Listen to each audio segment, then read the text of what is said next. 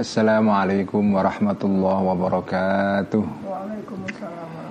بسم الله الرحمن الرحيم الحمد لله رب العالمين والصلاة والسلام على أشرف الأنبياء والمرسلين سيدنا وحبيبنا ومولانا وقر عيوننا محمد وعلى آله وأصحابه ومن تبعهم بإحسان إلى يوم الدين رب اشرح لي صدري ويسر لي أمري واحلل عقدة من لساني يفقه قولي Rabbi zidna ilma wa rizukna fahma amin ya rabbal alamin. Amma ba'du.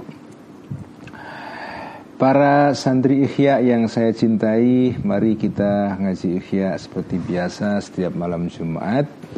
Dan juga seperti biasa mari kita mulai setiap ngaji ikhya Kita hadiahkan Al-Fatihah kepada Sahibil Ikhya Hujjatul Islam Abi Hamid Al-Ghazali juga saya mintakan hadiah Fatihah untuk kedua orang tua saya Ki Abdullah Rifai dan Ibu Nyai Salamah. Juga ibu mertua saya Ibu Nyai Fatmah. Dan juga untuk para kiai-kiai kita terutama kiai-kiai kita yang mendirikan Jamiah Nahdlatul Ulama dan juga kiai-kiai yang mendirikan jamiah-jamiah yang lain juga para pendiri negara kita, para guru-guru kita, teman-teman kita yang sudah mendahului kita. Dan mari juga kita niatkan pembacaan Fatihah ini sebagai tawassul kita kepada Allah untuk kesembuhan teman-teman kita yang sedang sakit ya, terutama karena Covid. Dan juga eh, bacaan Al-Fatihah ini saya mintakan untuk dihadiahkan kepada adiknya ya kakaknya uh, Mbak Hidayatul Thayyibah ini salah satu santri Ihya yang sangat aktif sejak awal dan selalu membantu untuk menyelenggarakan acara-acara yang terkait dengan pengajian Ihya. Jadi kakaknya Mbak Hidayatul Thayyibah itu kecelakaan kemarin di Padi dan uh, insya Allah akan operasi besok ya. ya kita doakan semoga operasinya lancar dan segera sembuh. Mari kita bacakan Al-Fatihah. Al-Fatihah. Bismillahirrahmanirrahim. Alhamdulillahi Rabbil Alamin Ar-Rahmanir Rahim Maliki Yawmiddin Iyyaka na'budu wa iyyaka nasta'in Ihdina as-siratal mustaqim Siratal ladzina an'amta 'alaihim غير المغضوب عليهم ولا الضالين. آمين. بسم الله الرحمن الرحيم. قال المؤلف رحمه الله تعالى ونفعنا به وبعلمه في الدارين. آمين. ربي يسر وأعين. Kitab Ikhya halaman 1032 1032 ya. Paragraf pertama. Wa minal kadhibil ladzi la yujibul fisqa. Ma jarat ma jarat bihil adatu fil mubalaghah ya. Ini kita masih bicara ya soal bohong, soal berbohong. Ini bagian akhir ini sebelum kita akan uh, berlanjut ke penyakit mulut yang ke-15 ya, yang terakhir yaitu ghibah. ghibah. Ini bohong ya bohong ini. Ini pembahasannya panjang sekali dan bagian ini adalah e, berkenaan dengan apa yang disebut dengan atarid ya pasemon ya pasemon itu cara cara untuk menghindar dari bohong menggunakan ungkapan yang mengandung makna ganda yang mendengar mengira maknanya A Alhamdulillah ternyata yang di yang dimaksudkan oleh pembicaranya oleh orang bersangkutan itu B ya itulah permainan makna ya. Itu itu itu dibolehkan ya. Meskipun harus tetap hati-hati ya. nah ini waminal kadhibi dan termasuk bohong ya. Alladzi la yujibul fisqa yang tidak menyebabkan al fisqa kefasikan karena bohong itu tanda orang munafik, orang yang fasik ya. Nah, kebohongan yang tidak membuat seseorang yang melakukannya itu menyandang atau disebut sebagai orang munafik atau orang fasik ya. Bohong yang yang ringan lah ya, bohong yang ya bohong memang tetapi ini bohong yang menjadi bagian dari percakapan sehari-hari ya. Ma sesuatu carat yang berlaku bihi dengan ma ini al adatu kebiasaan. Fil mubalaghati di dalam membesar-besarkan makna hiperbola. Fil mubalaghati itu maksudnya di dalam hiperbola. Biasa kan orang kalau ngomong kadang-kadang itu sekedar untuk menekankan pentingnya isi pembicaraan itu dibesar-besarkan itu. Wah aku ini kita ini sudah nggak ketemu berapa tahun padahal baru berapa bulan itu kan karena karena pandemi setahun ini ya begitu ketemu teman wah kita ini sudah satu satu abad nggak ketemu gitu ya. Itu kan biasa ya, ya itu bohong baru setahun ya. Wah saking kangennya nggak ketemu teman lama ya. Begitu ketemu ini sudah berapa tahun kita nggak ketemu udah berapa windu ya udah berapa purnama sudah sudah sepuluh purnama tuh ya padahal baru beberapa saat itu ya nah itu di dalam percakapan sehari-hari biasa kan melakukan hiperbola itu. Kakauli seperti ucapannya seseorang, balak tuka, kata wa kata marratan. Aku mencari engkau, tolak tu mencari aku ka, kepadamu, kata wa kata sekian sekian marratan kali. Wah aku itu sudah nyari kamu, telepon kamu, WA kamu seribu kali ya padahal WA ya baru dua tiga kali ya. Jadi yang biasa itu ya dalam percakapan sehari-hari kan biasa begitu. Nah ini ini adalah bohong yang ringan yang ya bohong tapi tidak masalah. Ya. Wakultu dan sudah mengatakan aku laka kepadamu Aku kan sudah sudah bilang kepada kamu Kata mi'ata Sekian ratus kali Padahal baru beberapa kali saja itu Fa'innahu karena sesungguhnya orang ya Yang mengucap, mengucapkan kalimat dengan bentuk hiperbola ini dilebih-lebihkan ya. Eh, la yuridu tidak menghendaki orang tersebut bi dengan ucapannya tafhimal mar marrati ya tidak menghendaki tafhimal marrati untuk memberikan makna sekian kali ya maksudnya 100 kali ya maksudnya 100 kali persis enggak ya jadi bukan soal kalinya tapi bahwa dia sudah berusaha berkali-kali itu ya. Bal tafhimal mubalaghati sebaliknya memberikan makna hiperbola, mubalaghah, melebih-lebihkan. Jadi bukan bukan sekian kali persis bukan itu bukan maknanya itu. Yang diomongi juga tahu ya, ini kan bagian dari dari bagian dari komunikasi kan biasa begitu. Fa'ilam yakun maka jika tidak ada talabuhu mencarinya orang ini ya mencari orang orang ini mencari ya illa kecuali sekali wahidatan satu ya maka karena ada orang ini kadziban bohong jadi kalau kalau kamu mengatakan aku sudah WA kamu seribu kali tapi kamu baru WA sekali ah itu bohong kamu. Tapi kalau kamu sudah WA sampai Aku sudah miss call sampai 50 kali misalnya. Tapi kamu bilang Aku sudah miss call kamu sudah seribu kali. Tapi berusaha 50 kali miss call Itu tidak bohong.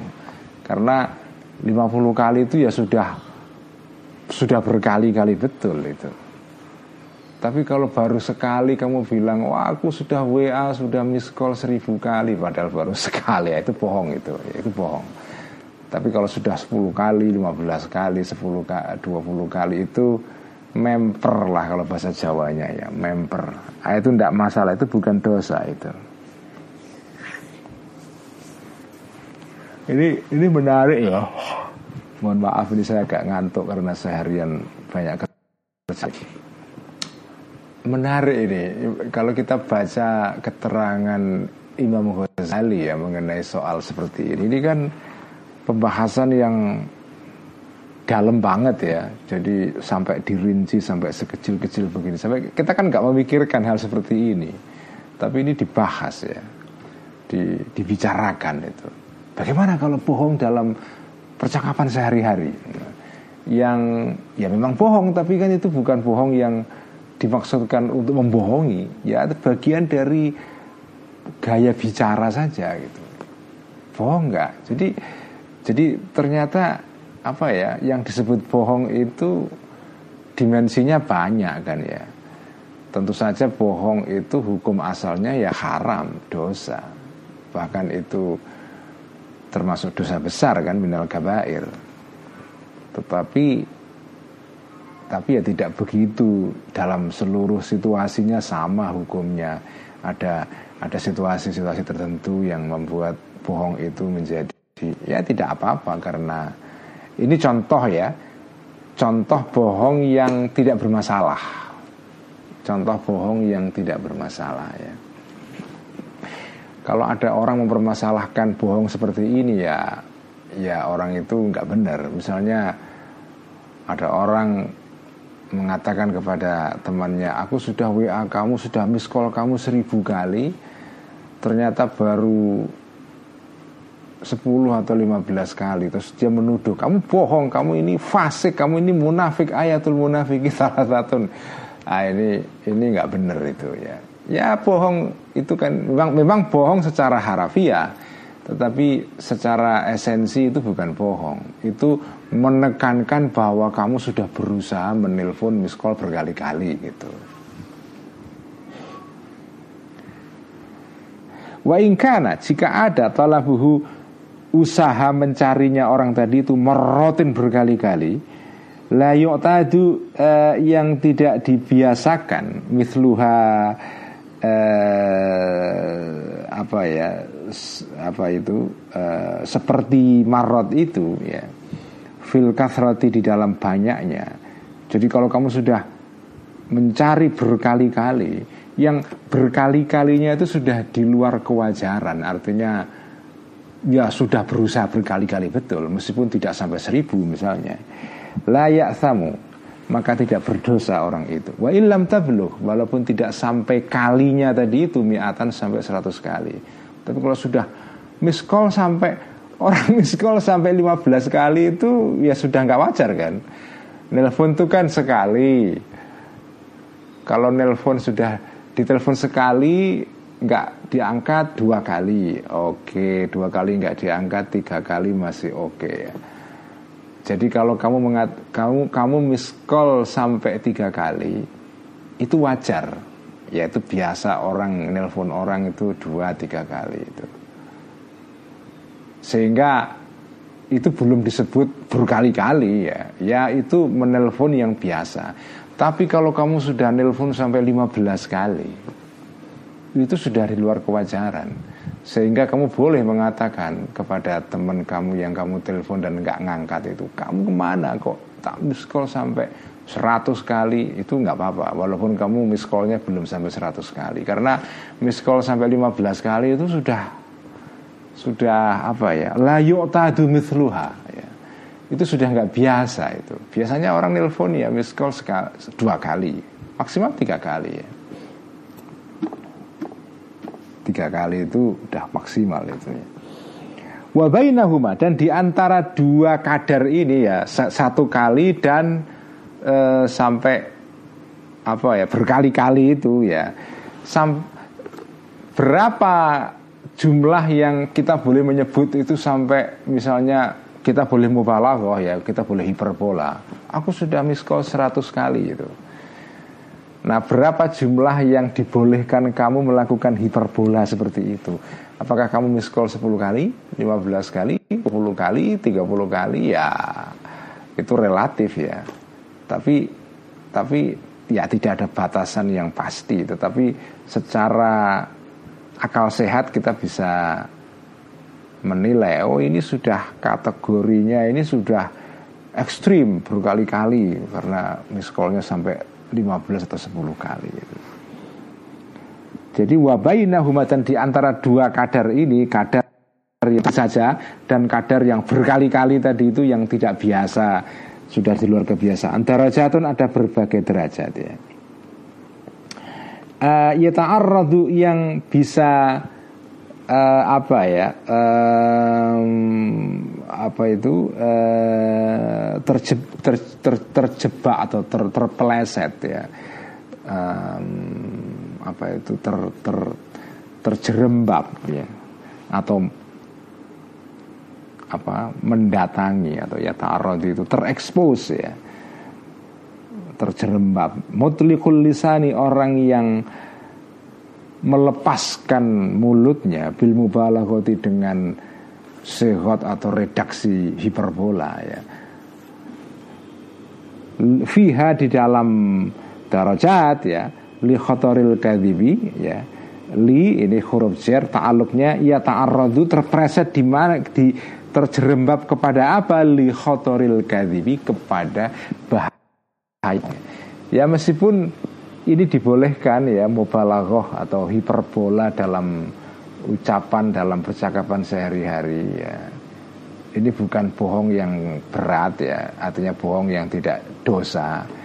Tetapi tetap harus hati-hati karena karena sesuatu atau kalimat atau ungkapan itu bisa disebut hiperbolik atau tidak. Itu ya relatif juga. Kamu kira sudah hiperbolik tapi ternyata belum. Ya. Misalnya kamu sudah merasa telepon atau miss call lima kali itu sudah berkali-kali sehingga kamu marah sama teman kamu aku telepon kamu seribu kali? Padahal lima kali itu belum ter belum tergolong apa ya belum tergolong uh, usaha yang bisa disebut berkali-kali betul. Ya lima kali masih. Sepuluh kali mungkin ya sudah bisa dianggap berkali-kali ya Ya ini menandakan betapa um, betapa apa ya pedulinya para ulama dulu itu di dalam memerinci tentang masalah kebohongan sampai hal-hal kecil seperti ini dibahas karena memang bohong itu bahaya betul memang ya. seperti tadi kemarin atau dalam pertemuan-pertemuan sebelumnya saya katakan masyarakat itu bisa tegak kalau dibangun atas saling percaya, ya, ada trust. Kalau jenengan percaya kepada anggota masyarakat yang lain, itu masyarakat bisa tegak itu. Tapi kalau masyarakat itu tidak saling percaya karena masing-masing orang mencurigai, jangan-jangan partnerku ini atau uh, apa ya? Uh, teman bisnisku atau teman yang lain itu jangan-jangan mereka ini mau ngakali saya. Dia mau membohongi saya. Nah kalau kehidupan sosial itu penuh dengan kecurigaan seperti itu nggak jalan itu.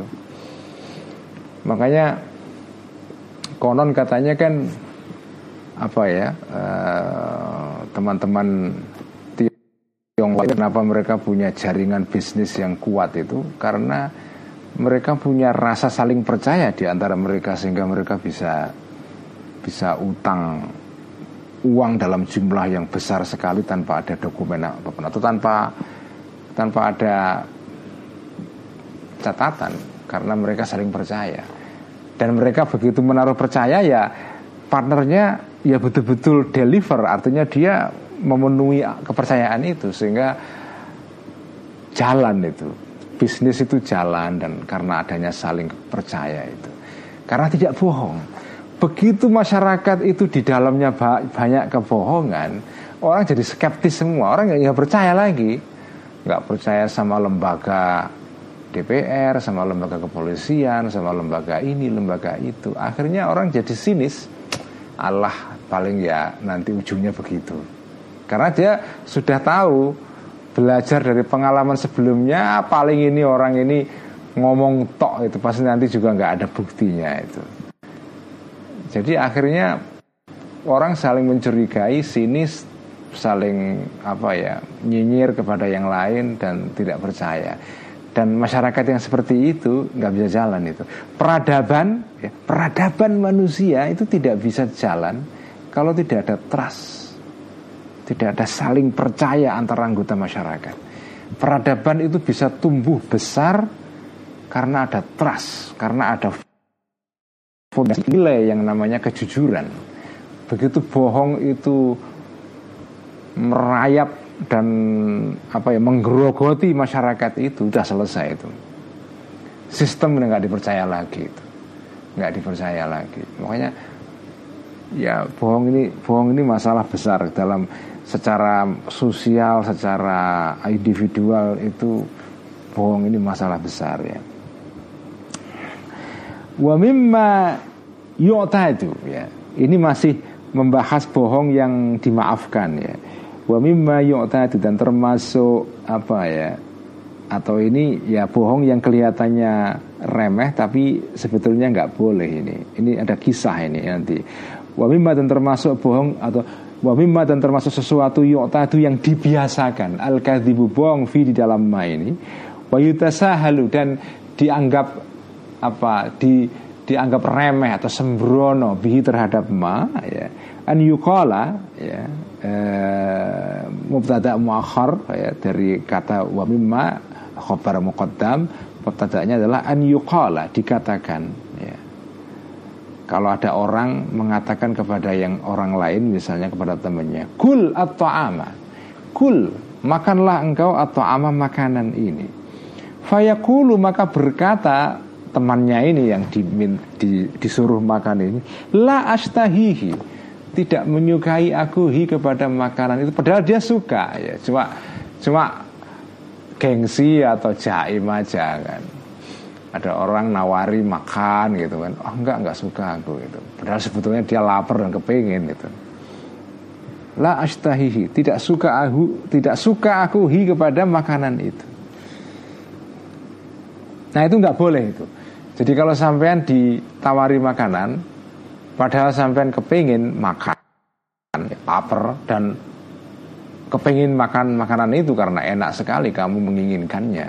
Tapi karena kamu gengsi atau apa mengatakan, wah nggak suka aku, wah makanan itu nggak enak itu. Alika dan ucapan seperti ini manhiyun dilarang anhu terhadap zalik wahwa dan ucapan seperti ini haramun haram ya. Wa illam yakun walaupun tidak ada fi di dalam ucapan seperti ini gharadun ya um, apa tujuan sahihun yang benar ya. Uh, jadi nggak boleh itu. Kala, nah kenapa tidak boleh? Ini ada ada ada dalilnya. Kala berkata Mujahidun Imam Mujahid ya, Imam besar ini ya, salah satu tokoh penting di dalam sejarah um, apa itu um, sejarah uh, apa ya um, kiroah ya atau sejarah yaitu uh, di dalam tadwinul kiroah ya di dalam um, me meresmikan modifikasi diresmikan ya karena ada banyak versi kiroah atau bacaan Quran kan. Jadi oleh Imam Mujahid itu ini termasuk imam yang berjasa di dalam uh, sejarah tadwinul kiroah ya. Jadi bacaan-bacaan Quran yang banyak ini kemudian disistematisir oleh Imam Mujahid ya menjadi bacaan yang tujuh yang terkenal itu kiroah sabah itu. Kala berkata Mujahidun Imam Mujahid dan ini juga termasuk rawi hadis ya. Qalat Asma'u bintu Umaisin. Qalat berkata Asma'u Asma' bintu Umais ya. Ini sahabat yang terkenal sekali karena mengawini sahabat-sahabat besar ini ya. Pertama adalah menikah dengan uh, Ja'far bin Abi Thalib ya. Ja'far bin Abi Thalib ya. Ya saudaranya pamannya kanji Nabi ya. Ja'far bin Abi Thalib. Uh, sorry uh, sepupu ya sepupunya kanji Nabi. Jadi uh, saudaranya Ali bin Abi Thalib Ja'far bin Abi Thalib itu salah satu uh, sepupunya kanji Nabi putranya Abi Thalib ya uh, Abi Thalib kita tahu uh, apa itu uh, pamannya kanji Nabi ya. Nah, Ja'far bin Abi Thalib ini eh, dulu kan pernah ini ini sahabat terkenal sekali karena mendampingi kanjeng Nabi hijrah ke Habasyah.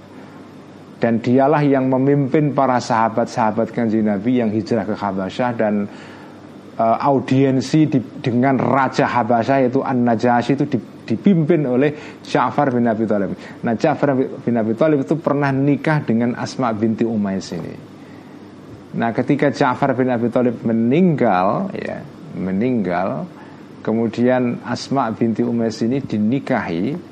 Ja'far bin Abi Thalib meninggal di dalam ketika memimpin eh, ketika menjadi jenderal atau pemimpin di dalam perang Mu'tah kalau tidak salah ya. Nah, meninggal di sana kemudian eh, ketika sudah meninggal Asma binti Umais ini ini perempuan yang sejarahnya panjang sekali jadi dia setelah meninggal suaminya Ja'far bin Abi Thalib dinikahi oleh uh, Abu Bakar. Abu Bakar, sahabat kanjeng Nabi yang paling akrab ya. Abu Bakar. Jadi dan melahirkan salah satu putra yang terkenal putranya Abu Bakar yaitu Muhammad ibn Abu Bakar. Nah Siti Aisyah itu juga putranya Abu Bakar, cuma dari ibu yang lain. Jadi Bakar itu nikah dengan perempuan beberapa kali ya. Nah, menikah dengan namanya Umuruman itu yang melahirkan Siti Aisyah ya. Kemudian nikah lagi dengan perempuan ini namanya Asma bintu Umais melahirkan putra namanya Muhammad bin Abu Bakar. Karena itu Muhammad bin Abu Bakar itu saudaranya Siti Aisyah tapi eh, tunggal bapak beda ibu ya jadi ini adalah ahun liab ya nah kemudian ketika Abu Bakar meninggal Asma bintu Umes itu kemudian dinikahi oleh Sayyidina Ali jadi nikah nikah dengan Ja'far bin Abi Thalib ya kemudian dengan Abu Bakar Kemudian dengan adiknya Ja'far bin Abi Thalib itu Ali bin Abi Thalib ya. Jadi makanya disebut sebagai ini perempuan istimewa karena pernah mengalami hijrah dua kali ya. Hijrah ke Habasyah Hijrah ke Madinah Dia disebut sebagai Sohibatul Hijrotain ya. Ini ini sahabat sahabat perempuan yang yang penting sekali ini ya Nah, cuma asma nama asma itu ya itu banyak banget di dalam tradisi masyarakat Arab ketika itu. Misalnya uh, Abu Bakar sendiri itu juga punya putri namanya juga Asma ya, Asma bintu Abu Bakar ya. Asma bintu Abu Bakar ya. Cuma Asma bintu Abu Bakar itu uh, lahir dari ibu yang lain. Jadi bukan dari umuruman seperti Siti Aisyah atau binti Umayyah seperti Muhammad bin Abu Bakar tapi dari ibu yang lain saya lupa namanya ya. Nah ini Khalat berkata Asma'u bintu Umaisin ya Asma bintu Umais ya. Ini adalah ibu kualon apa ibu tirinya Siti Aisyah ini ya Asma bintu Umais ini. Kuntu uh, Kuntu ada aku maksudnya Asma bintu Umais ya. Sahibata Aisyata teman temannya Siti Aisyah fil lailati di dalam malam allati hayyatu yang menyiapkan aku ha kepada Siti Aisyah ya wa adkhaltu dan memasukkan aku ha kepada Aisyah ala Rasulillah kepada Rasulullah Shallallahu alaihi wasallam. Jadi aku ini apa kira-kira ya pendamping pengantin akulah yang menyiapkan Aisyah sebelum dia bertemu dengan kanjeng Nabi pada malam uh, pertama ya. Akulah yang menyiapkan Aisyah itu. Wa ma'i dan bersamaku niswatun ada beberapa perempuan-perempuan yang lain yang menjadi pendampingnya.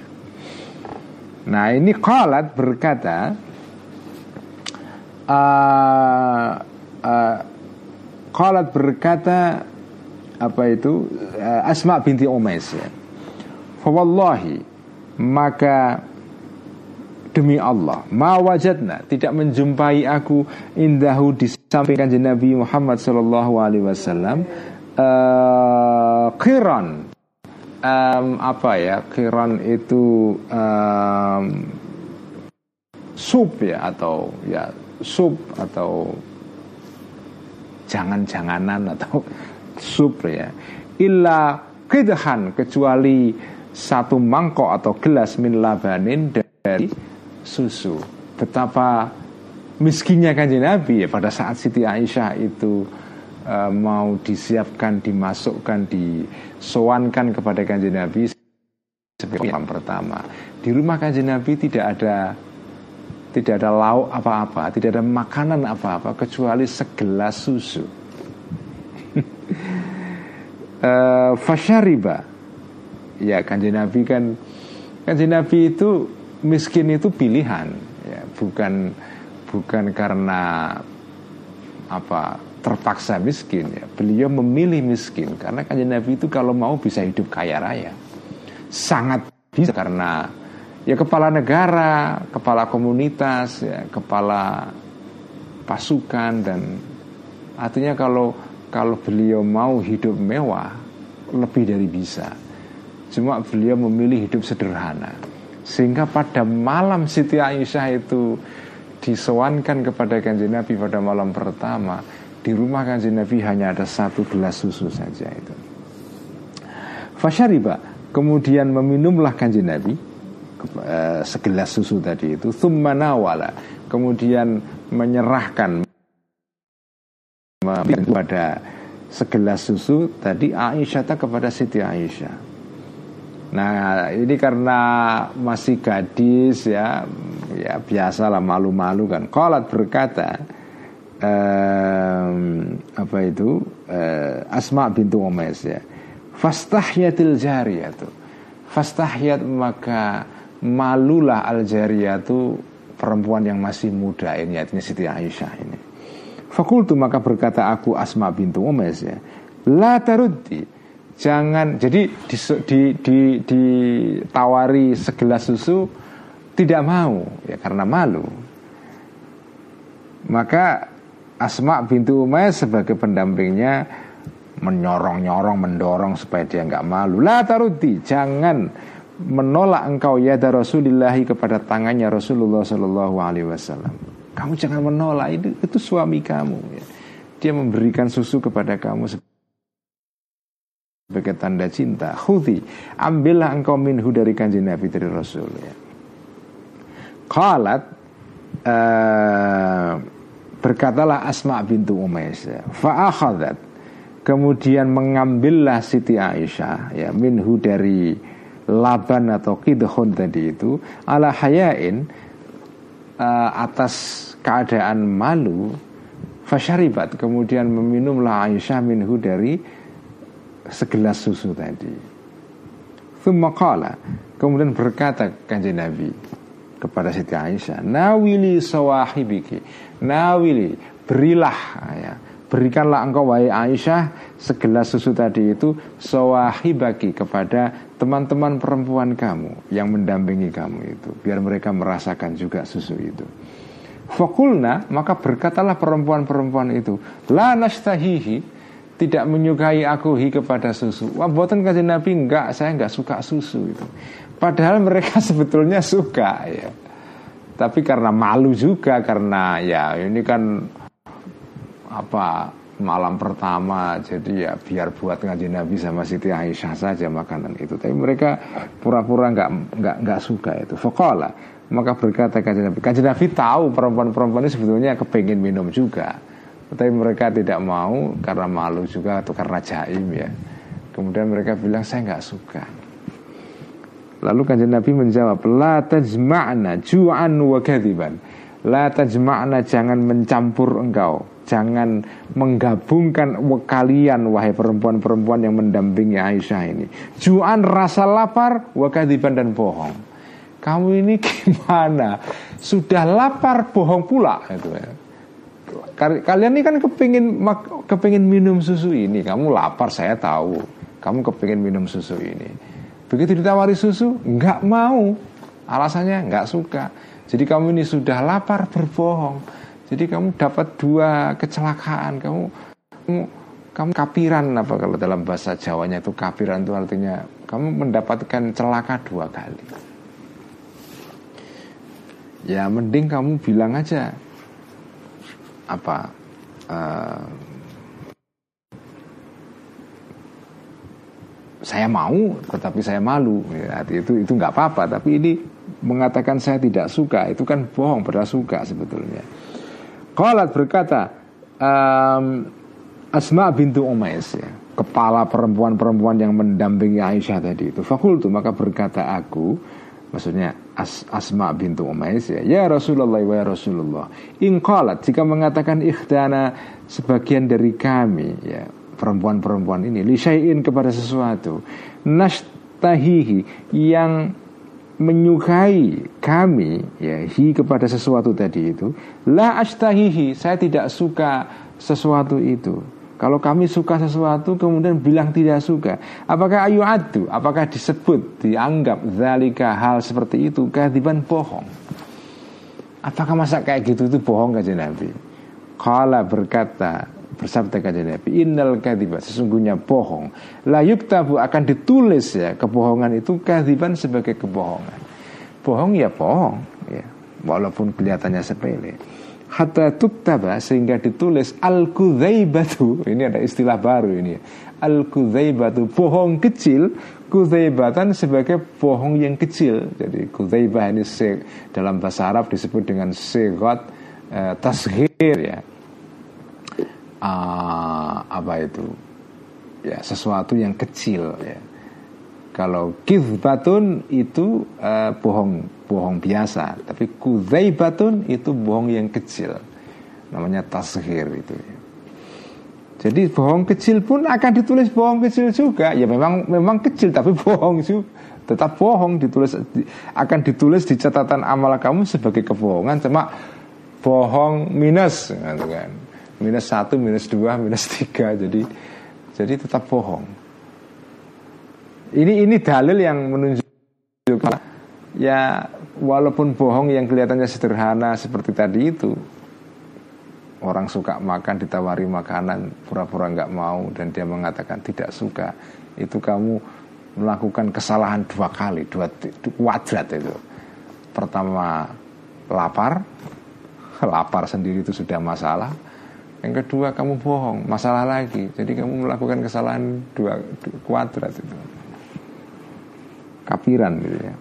Waktu kana dan sungguh ada ahlul warai ya, ahli orang-orang yang uh, wirai, orang-orang yang menjaga diri dari perbuatan haram itu wirai. Ya.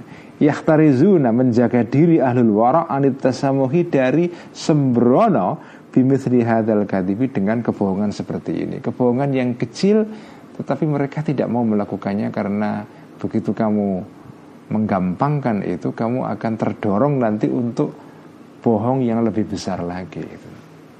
Bohong yang lebih besar lagi. Ya ini ini pelajaran akhlak seperti ini penting sekali ya karena ya ini etika yang ingin dibangun oleh agama Islam ya dan ditanamkan kepada orang-orang muslim bahwa jangan menyepelekan kebohongan. Jangan sekali-kali menyepelekan kebohongan ya. Dan ini sedihnya ya kalau kita lihat kan ada beberapa lembaga di dunia ini saya lupa namanya. Ada lembaga yang membuat indeks ya indeks itu ya apa ya um, indikator ya angka berupa angka skor ya yang mengukur tingkat kepercayaan dalam suatu masyarakat di sebuah negara. Apakah masyarakat di sebuah negara A, B atau C itu saling percaya atau enggak kepada anggota masyarakat yang lain? Itu ada indikatornya, diukur itu, dikuantifikasi istilahnya ya. Dan ada indeksnya, indeks trust ya. Nah itu masalahnya ya negeri-negeri Muslim itu sayangnya tingkat trustnya itu rendah itu dibanding dengan negeri-negeri yang non Muslim, terutama negeri-negeri non Muslim yang maju ya di Barat ya, Amerika Utara misalnya di Eropa, di Kanada, di Australia, New Zealand itu negara-negara yang atau Singapura ya itu negara Jepang negara-negara yang masyarakatnya itu betul-betul percaya kepada yang lain percaya kepada sistem. Karena mereka percaya jadi jalan masyarakat jalan karena jenengan itu kalau hidup di masyarakat yang saling curiga itu repot itu nggak tenang itu nggak jalan kehidupan terganggu betul itu makanya Kanji Nabi itu kemarin kita bacakan cerita dalam sebuah hadis yang menceritakan betapa sahabat Kanji Nabi itu menganggap kebohongan itu itu masalah besar, a big deal. Big deal, sesuatu yang besar sekali. Kenapa? Ya, karena ya itu Kanji Nabi ingin membangun masyarakat yang mempunyai tingkat trust yang tinggi. Begitu trustnya tinggi, itu peradaban jalan itu. Peradaban jalan itu. Tapi kalau trustnya rendah, orang orang saling saling ngakali yang lain, saling uh, menipu yang lain, saling membohongi yang lain. Orang nggak ada kepercayaan lagi. Transaksi perdagangan nggak jalan.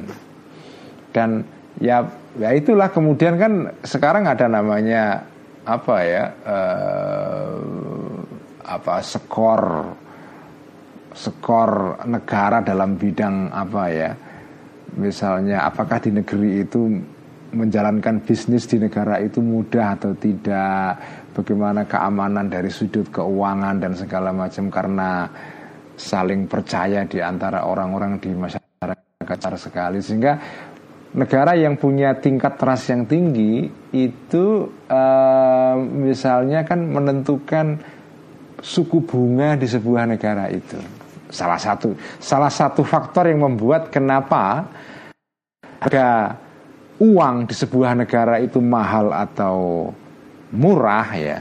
Kalau dengan kredit misalnya pinjam uang itu kan ada harganya berupa bunga itu ya. Nah negara-negara yang trustnya tinggi ya tingkat kepercayaannya tinggi, kepastian hukumnya tinggi, itu resiko berbisnis di negara itu itu orang ngemplang hutang kecil derajatnya sehingga ketika orang hutang itu tidak butuh uh, membayar bunga yang tinggi karena harga uang di situ tidak mahal. Itu akibat dari Trust itu karena masyarakatnya saling percaya, saling jujur. Begitu bohong mempengaruhi banyak hal.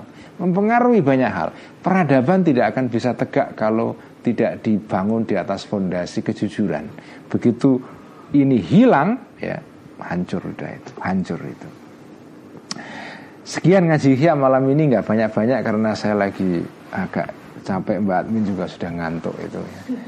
Uh, sekali lagi uh, kita doakan ya adiknya Mbak Hidayatul Tayyibah yang akan operasi besok karena kecelakaan semoga operasinya lancar ya.